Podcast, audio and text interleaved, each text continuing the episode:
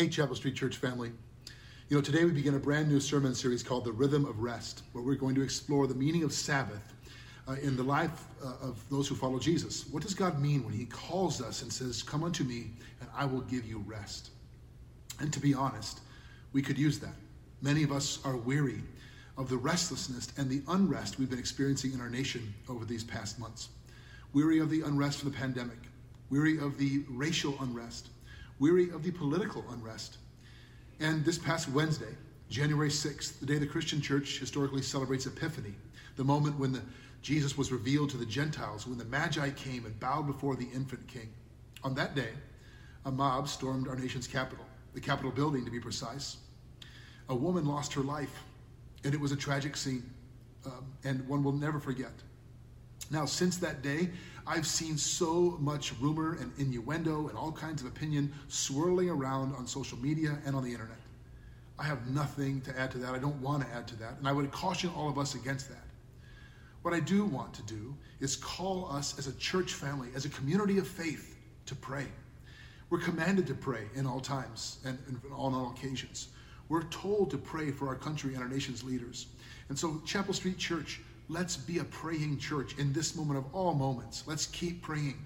Don't be distracted by those who co opt movements and slogans for their own agendas. Don't take the bait from various headlines and narratives. Watch your own reactivity. Instead, pray. It seems like foolishness to the world, but it's how the church wages war in this moment and in all moments. It's how the church brings about change. We pray, we seek our King. It's how we receive our marching orders, and it aligns our hearts uh, to the priorities of our crucified and risen King. So before you speak or post or act, pray. As you speak or post or act, pray. After you speak or post or act, pray. Let's commit to being a praying church. Let's not allow uh, the discourse and the division that's happening to infiltrate our hearts and our lives. Let's be committed to pray. When you don't have the words, pray. When you don't know what to do, pray. If this season has taught us anything, it's taught us this that the problems we face as a nation, as individuals, cannot be solved by government alone, by elected officials alone, by any human institution. There's only one who can solve them, and so let's seek him in prayer. And so I want to invite you right now in this moment just to pray with me. Let's pray the Lord's Prayer together. Will you pray with me? Our Father who art in heaven, hallowed be your name. Your kingdom come and your will be done here on earth as it is in heaven.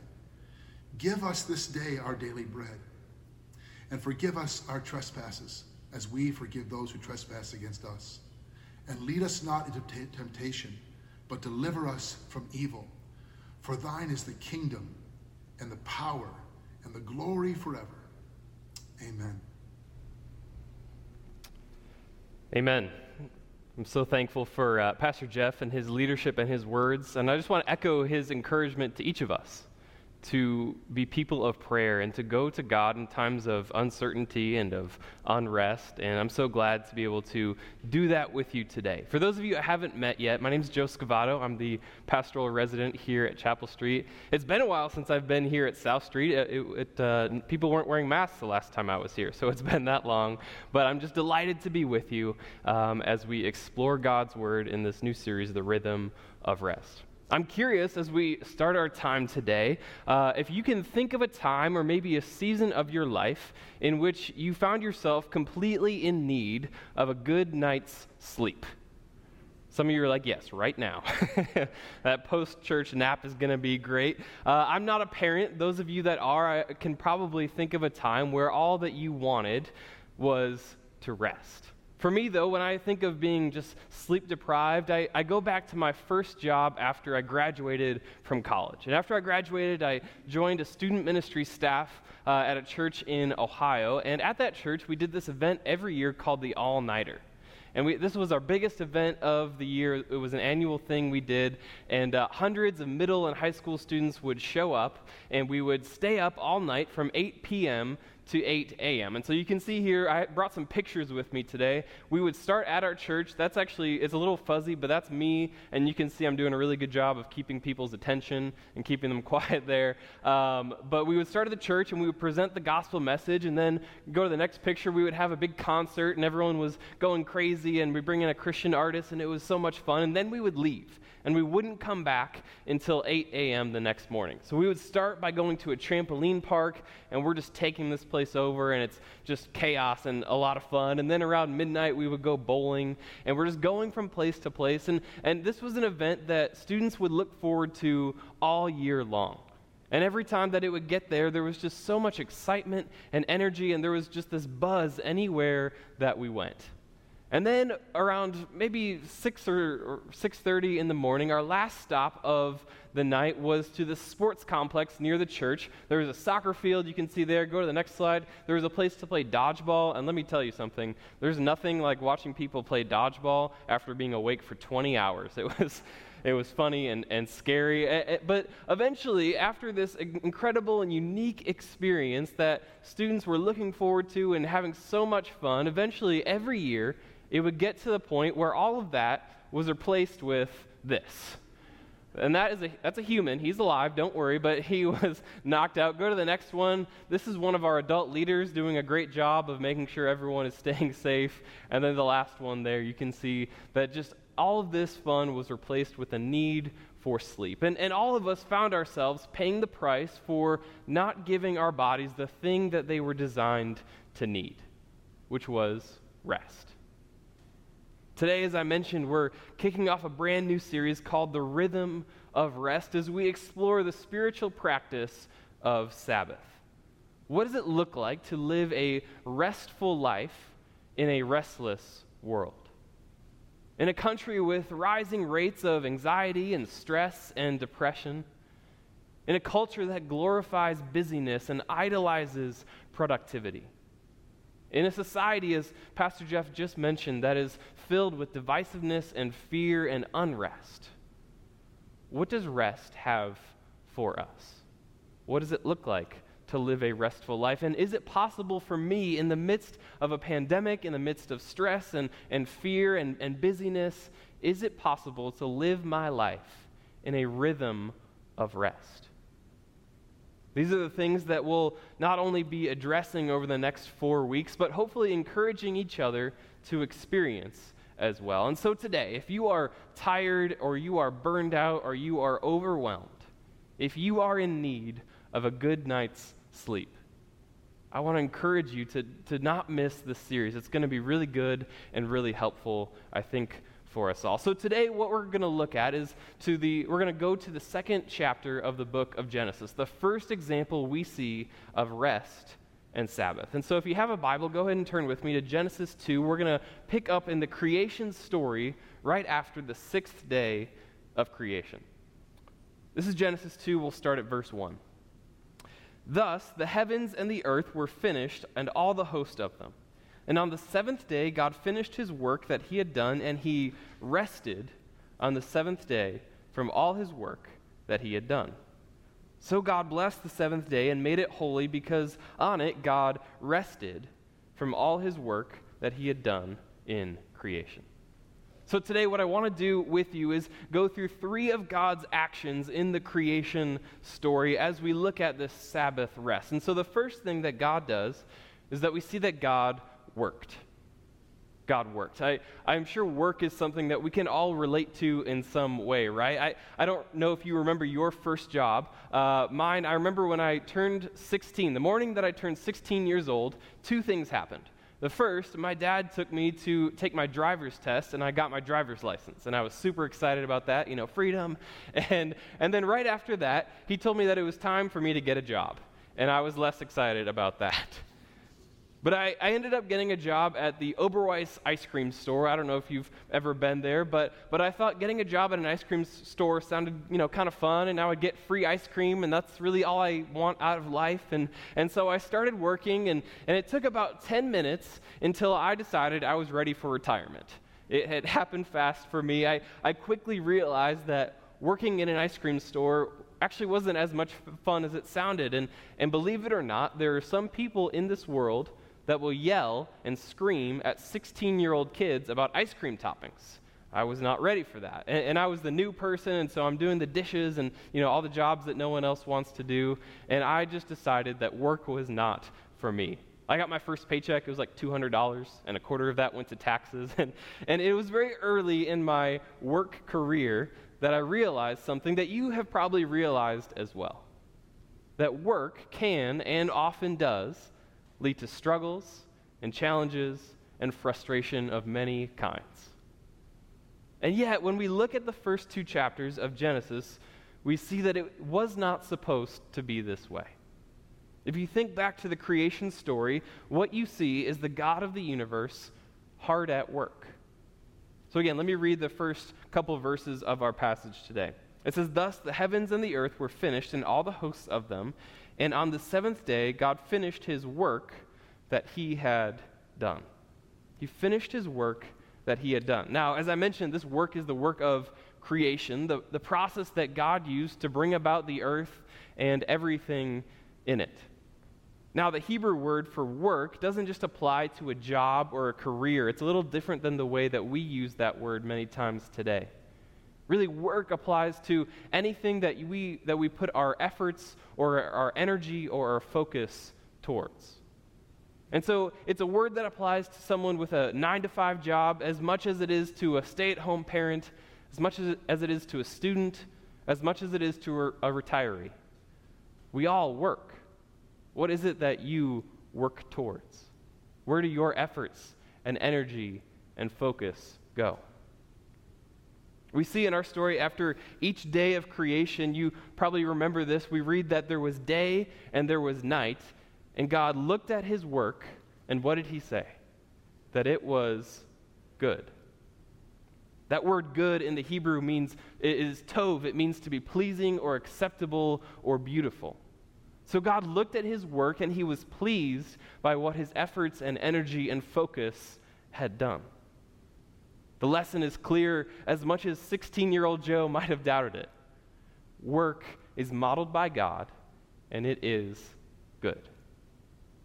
Later in Genesis 2, verse 15, we see that the Lord God took the man and put him in the Garden of Eden to work it and keep it. So, even in paradise, even before there was sin in the world, there was work.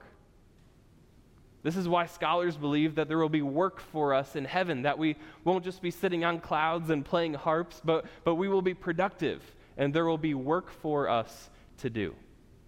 So, work is not just good and is not just modeled by God, but it is commanded by God. We have been created to work. But then we go to Genesis 3, and in Genesis 3, Adam and Eve disobey God, and sin enters into the world, and work, just like everything else, becomes twisted and corrupted. This is Genesis 3. We'll start at verse 17. God says this to Adam Because you have listened to the voice of your wife, and have eaten of the tree of which I, uh, of which I commanded you, you shall not eat of it. Cursed is the ground because of you. In pain you shall eat of it all the days of your life. Thorns and thistles it shall bring forth for you, and you shall eat the plants of the field. By the sweat of your face you shall eat bread till you return to the ground.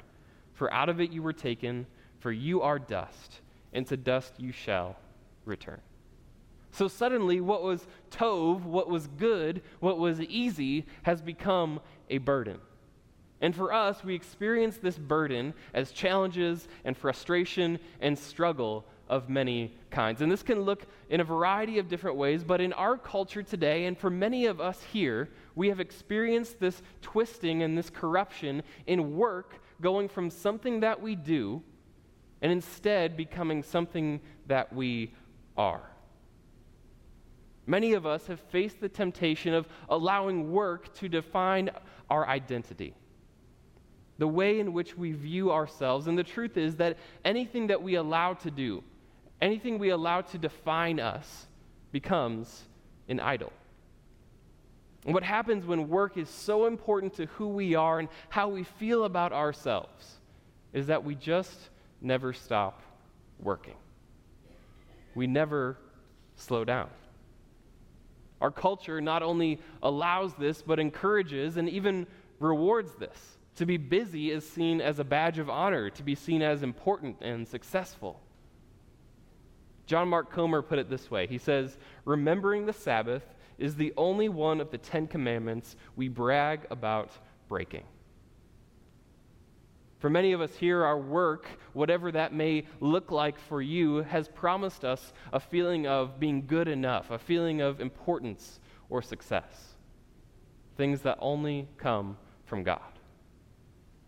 And so, the way to avoid this, the way to keep this from becoming our reality, is to look to the scriptures and see a simple command we see throughout the Bible, but especially here, we'll look at Proverbs 16 and Colossians 3. Commit your work to the Lord. Whatever you do, work heartily as for the Lord and not for men. This is what we must do work for God and not for men.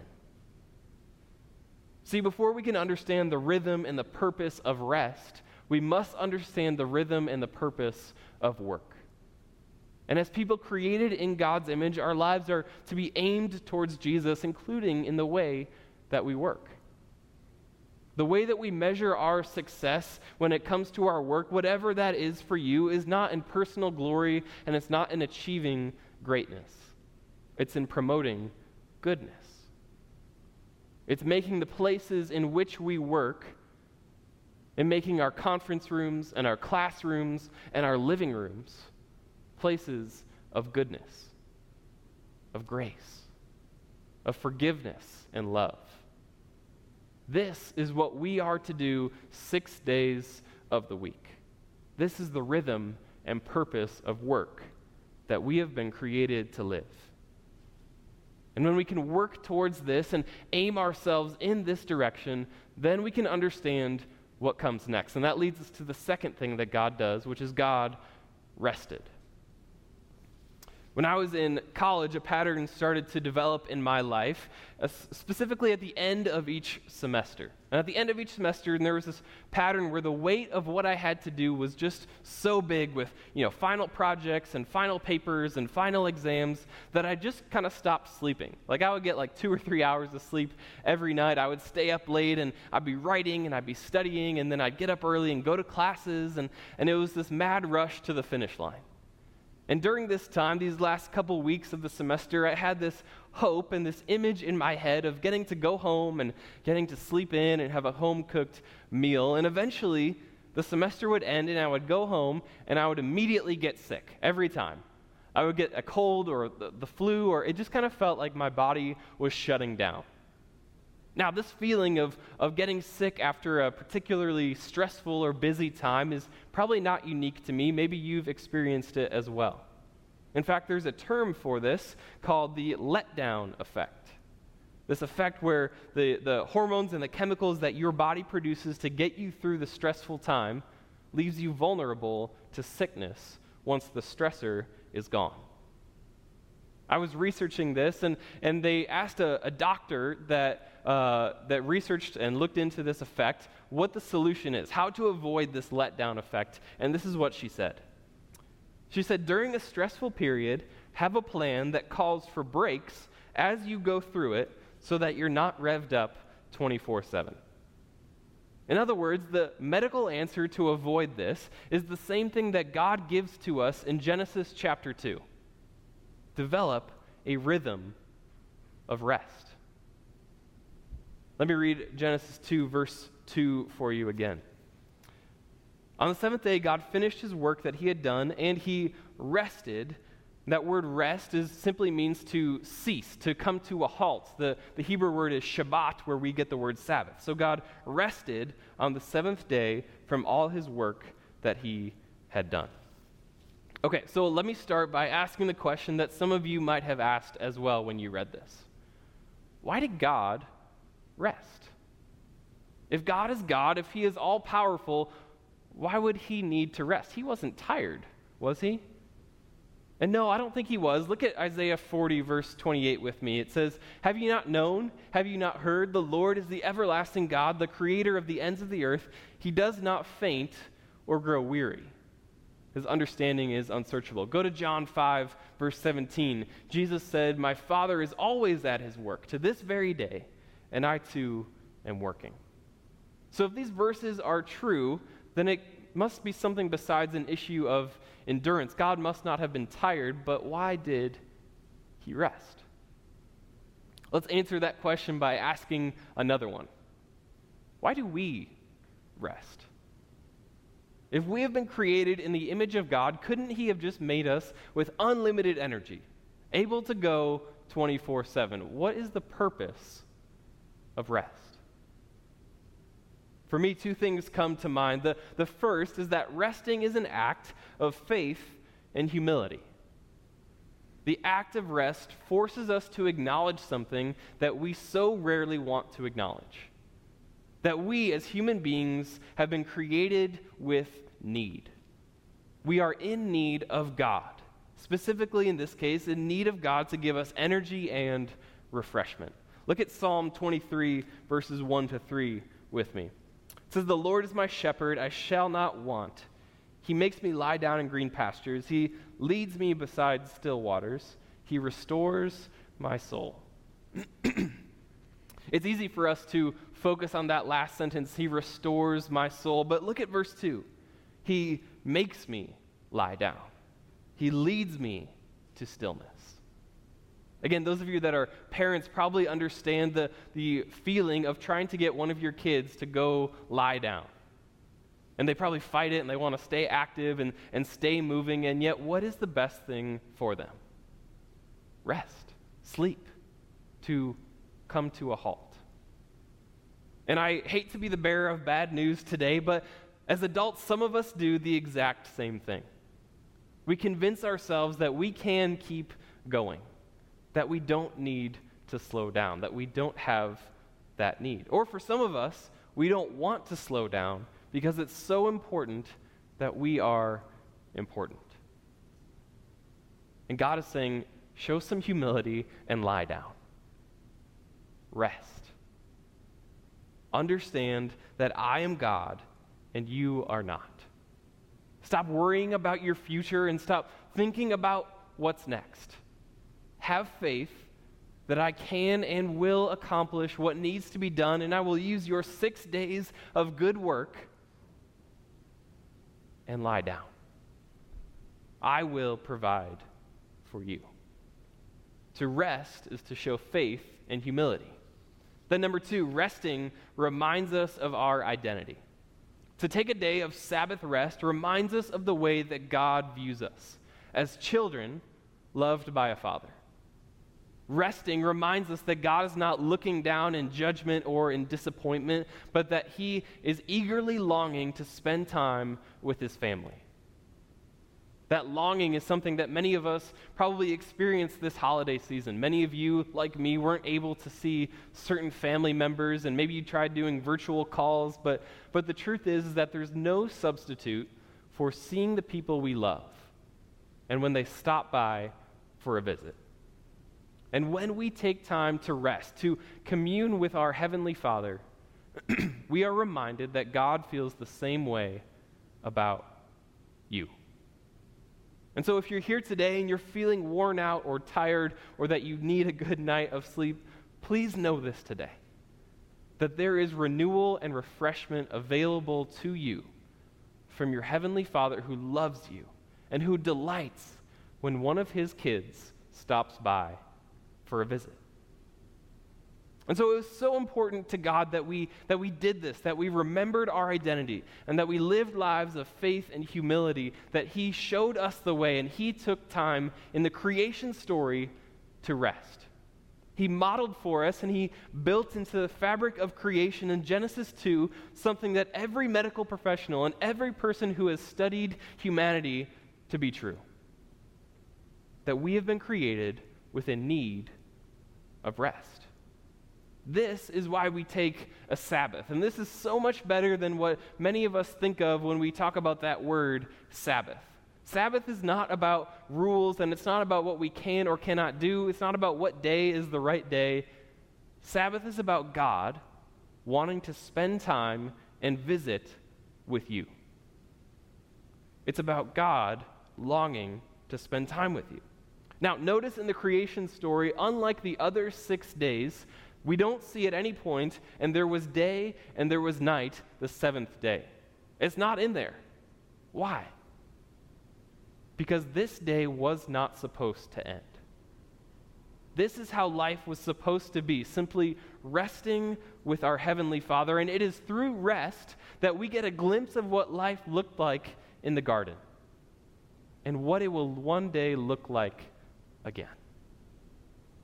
Then finally, the third thing that we see is that God blessed. Let me read verse 3. So God blessed the seventh day and made it holy because on it God rested from all his work that he had done in creation. So let's look back quickly to uh, Genesis chapter 1 and notice a few things. In the story of creation, God blesses three things. Number one, we see in uh, Genesis 1, verse 22, he says this to the creatures of the earth that he created. He blessed them, saying, Be fruitful and multiply. Fill the waters in the seas and let birds multiply on the earth. So that's blessing number one. Blessing number two is to mankind. He says this in verse 28. God blessed them and said to them, Be fruitful and multiply. Fill the earth and subdue it, and have dominion over the fish of the sea, and over the birds of the heaven, and over every living thing that moves on the earth. So he blesses the creatures, he blesses mankind, and then in Genesis 2, he blesses a day, the seventh day, a day of rest. And in the context of God's first two blessings, to be fruitful and multiply, literally to add life into the world it matters that he blesses this day because rest does the same thing for us. It adds life into our world. So often people view the Sabbath from what it takes away. In fact, in the Old Testament, there were strict rules about Sabbath, and they were punishable by death. If you were viewed to have broken the Sabbath, you could be put to death. And yet, Jesus gives us something far better. In Matthew 11, verse 28, this verse may be familiar to some of you. He says, Come to me, all who labor and are heavy laden, and I will give you rest. See, Sabbath is about what God will give you, it's about how He will bless you, it's about giving you new energy and new perspective and new hope, a new reliance on God. It is through Sabbath and rest that we get put into a rhythm that gives us new life. And then God does something that he had never done before in recorded history. He made this day not just blessed, but holy. Literally, he set it apart. Now, back in the Old Testament, this word holy was closely connected to the presence of God. When the Israelites made the temple in Jerusalem, there was uh, in the innermost part of the sanctuary a room called the Holy of Holies. This is where the Ark of the Covenant lived, and, and it was the most sacred place in all of Israel. It's where they believed God's Spirit to live. And so it's incredibly significant that God makes holy not just a place, not just a room, not just an ark, but time. God made time holy.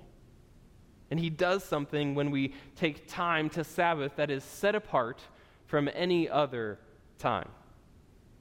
Rest allows us to experience things that we never otherwise would. Rest allows us to quiet our minds to hear God's voice. Rest allows us to reflect and evaluate. It allows us to celebrate and look ahead. Rest allows us to cry, to mourn, to process. Rest allows us to breathe, to breathe in His mercy and His grace and breathe out His praise. And so today, if your mind feels overwhelmed, if your life seems like it's moving too fast, if your future is too scary or your past too much, God is offering you a gift today, a holy gift of rest. I don't know if you've ever gotten something for Christmas, maybe even this year, that you weren't asking for, weren't expecting, or, or maybe didn't fully appreciate. When I was a kid, my grandma, uh, among other things, would buy me savings bonds. And uh, as a kid, I didn't really appreciate this gift. I, I, wasn't thinking, oh, wow, what a great, reliable investment that will mature in 20 years. Um, I was thinking, I wish this was a video game system. but now, as I, as I look back on that gift and I have a different appreciation of the value of money, I see that gift for what it truly was as an investment into my life and into my future. I see it in a way that I didn't even recognize as a kid. And it's something I'm incredibly thankful for now. and the truth is is that the gift of Sabbath is another gift that many of us don't fully appreciate or recognize. We don't recognize it for what it is, which is an investment into the life that God wants for you. To experience grace and peace in chaotic times to live a restful life in a restless world. So, today and throughout this series, we want to invite you to join us through practical ways to experience this rhythm of rest. And maybe Sabbath is already part of your rhythm, and if so, that's great. But if not, here's your invitation to pick a day each week, or if you can't do a full day, do half a day, and start by unplugging from your work and from the world. Whatever that looks like for you, maybe it's turning off a phone or a computer or, or the TV or throwing away the newspaper, whatever it means for you to unplug, start there. And then with that time that would usually be filled with those things, simply visit with your heavenly Father. Go on a walk in your neighborhood and pray for your neighbors. Take a nap. Write an encouraging letter to a friend that you haven't seen in a while. Simply sit down and think about the blessings that God has given you, even already in 2021. Rest. Allow Him today to lead you by still waters. Lie down and trust in Him today. Let me pray for you. Heavenly Father, we just thank you for all the gifts that you give us, but especially for the gift of rest. Lord, we know that it is through rest that you want to bless us and give us things that we never would otherwise experience. And so allow us to trust you in this way.